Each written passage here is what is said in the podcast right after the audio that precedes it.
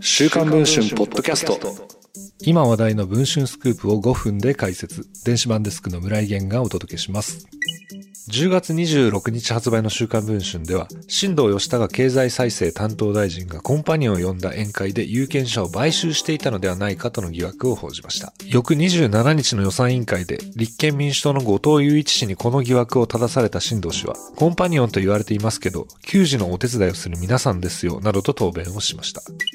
そんな新藤氏の地元川口市は鋳物の町として知られ、鋳物工場で働く外国人技能実習生が数多く生活をしています。約ひゃくしゃの鋳物業者で組織する川口鋳物工業協同組合が、実習生向けのさんかいだての宿舎、川口技能実習生研修センターを新設したのはにせんじゅうななねんしがつのことでした。しかし、計画の段階から疑問の声が上がっていました。鋳物組合員によると、新宿舎におけるひとり当たりの寝室の広さは平均 さんてんいちへいべい。労働基準法が定めるひとり当たり にてんごへいべい以上をクリアすれば問題ないとの説明がありましたが、これは数週間程度の仮住まいを想定しており、実習生のように何年も進むのとは違う。実際、国際研究協力機構はひとり当たり よんてんはちへいべい以上設けるように指導をしています。国際研究協力機構の基準を満たしていないと指摘されましたが、組合の幹部は、あいつらは自国でもっとひどい環境で暮らしていると言い、強行したと言います。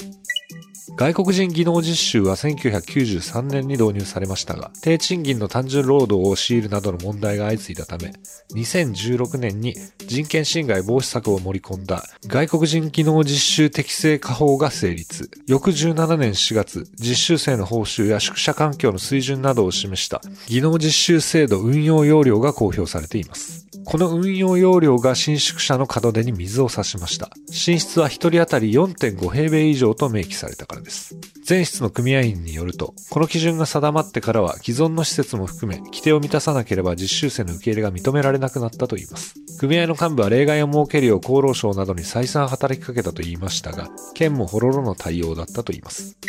そこで彼らが頼ったのが新藤氏でした。新藤氏の後援会長を務める石川義明専務理事らがにせんじゅうななねんごがつ頃、東京の新藤氏の国会事務所で厚労省法務省の官僚を呼んで要望したのだといいます。すると不可解なことに、要領の公表からわずかさんかげつごのしちがつじゅうよっか、宿舎の広さ規定が変更されました。寝室以外に私有可能なスペースを設け、ひとり当たり約 よんてんごへいべい以上となれば適切と認めると方針が転換されたのです。こうして新宿舎は実習生の居住スペースを増やすことなく、外に倉庫を作るなど対策を講じるだけで、実習生の受け入れが可能となりました。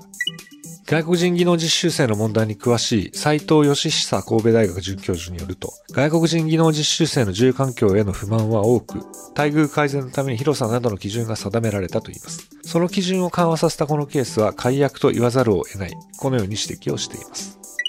そしてこの新宿舎の使用が認められた同年ごがつ、鋳物組合の政治団体、川口鋳物工業成形研究会は、新藤氏の政治資金パーティーに参加者のうち最高額となるよんじゅうまんえんを支出しています。また同年には衆議院選挙が行われていますが、選挙直前のじゅうがつ、新藤氏が代表の自由民主党埼玉県だいにせんきょく支部には、鋳物組合ひゃくまんえんを寄付しています。これも同年の最高額です。新藤氏の新宿舎に関する口利きがあってから確認できるにせんにじゅういちねんぶんまで、鋳物組合は合計よんひゃくまんえんを寄付していました。